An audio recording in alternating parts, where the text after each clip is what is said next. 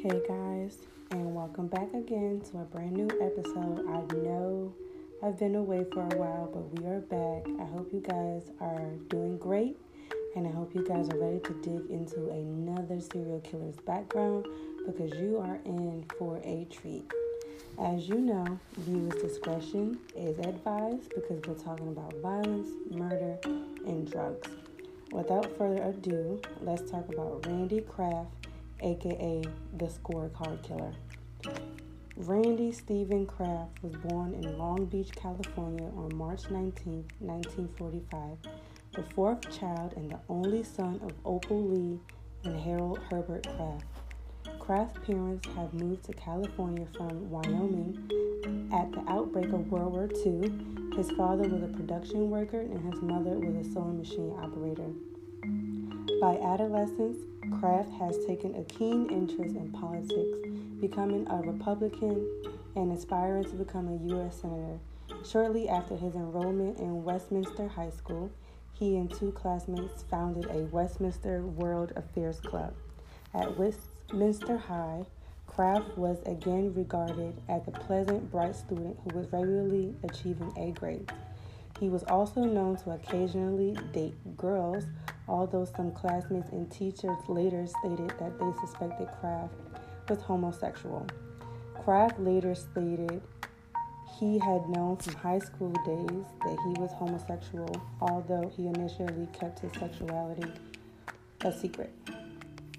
Between 1971 and 1983, Kraft is believed to have killed a total of 67 victims. All of his suspected victims were male between the ages of 13 and 35, the majority of whom were in their late teens to mid 20s. Kraft was charged with and convicted of 16 of these homicides, all of which had occurred between 1972 and 1983. Many victims were members of the United States Marine Corps and most of their bodies were found to have high levels of both alcohol and tranquilizer, indicating they had been unconscious when they were abused and killed. His victims were typically lowered into his vehicle with an offer of a lift or alcohol. Once in his car, the victims would be plowed with alcohol and or drugs. They were then bound, tortured, and sexually abused before they were killed, usually by either strangulation, asphyxiation, or bludgeoning, although some victims had also ingested lethal doses of pharmaceuticals and at least one victim was stabbed to death. So this man, he already knew his plans. He already had the idea of he's gonna go out, he's gonna find these people, and he's just gonna kill them without no remorse. And these guys, you know, they really don't, obviously, they don't know him, but they never really knew what to expect or what was coming their way. The victims would then be discarded, usually alongside or close to various freeways in Southern California.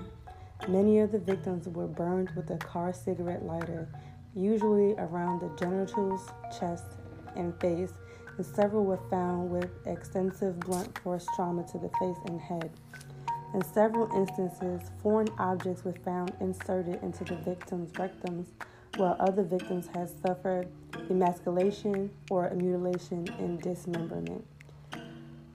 Oh, I know that is a lot to take in, but this man, to me, he seems like he enjoyed showing other people pain, just bringing pain to people.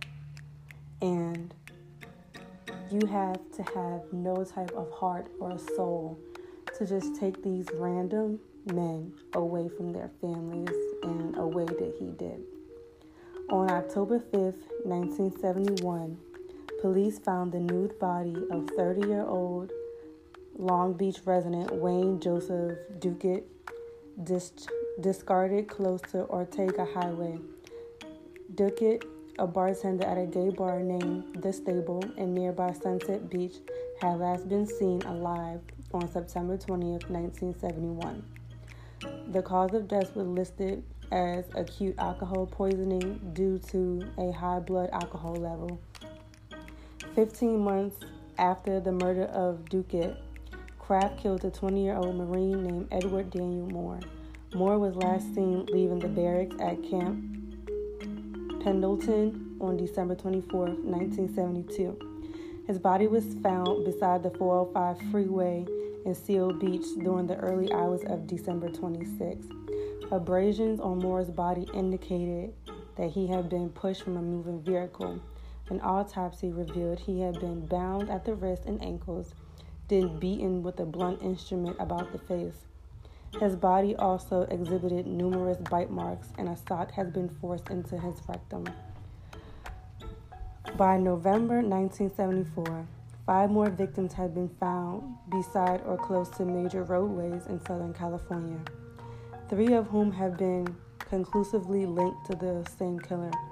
Two of these victims, a 20 year old Malcolm Eugene Little and 19 year old James Dale Reeves, have each been found inside, beside a freeway with foreign objects inserted into their bodies. On January 3rd, 1975, Kraft abducted and murdered a 17 year old high school student named John. The youth was last seen boarding the bus in Long Beach. His strangled body was found the following day, discarded at Sunset Beach with a foreign object protruding from his anus. We're not going to talk about all his murders because these are just a few of them. As we said before, he has killed at least 67 or more people. On May 16, 1983, Kraft was formally charged with the murder of Gambrel.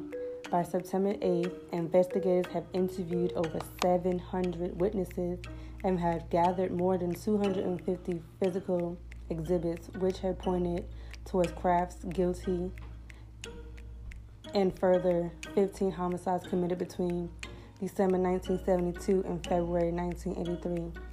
He was formally charged with these 15 murders in addition to two counts of sodomy and one of emasculation. Whew, that is a lot to take in. I know it is, but we're almost done, I promise. On August 11, 1989, the jury rendered a verdict of death. Three months later, on November 29th, Judge McCartin formally sentenced Kraft to death. As of 2021, Kraft remains on death row at San Quentin State Prison. He continues to deny responsibility for any of the homicides for which he was either convicted or suspected of committing. Wow, guys, um, I don't even know what to even say about him. He's just a awful and wicked man and sooner or later, death is going to be knocking on his door, and I hope he is ready for that visit.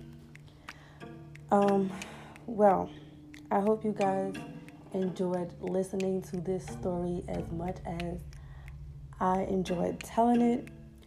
Please join me again next week for another unknown serial killer. And as I always tell you guys, be nice to people because you never, never, never know who they kill. See you next week, guys.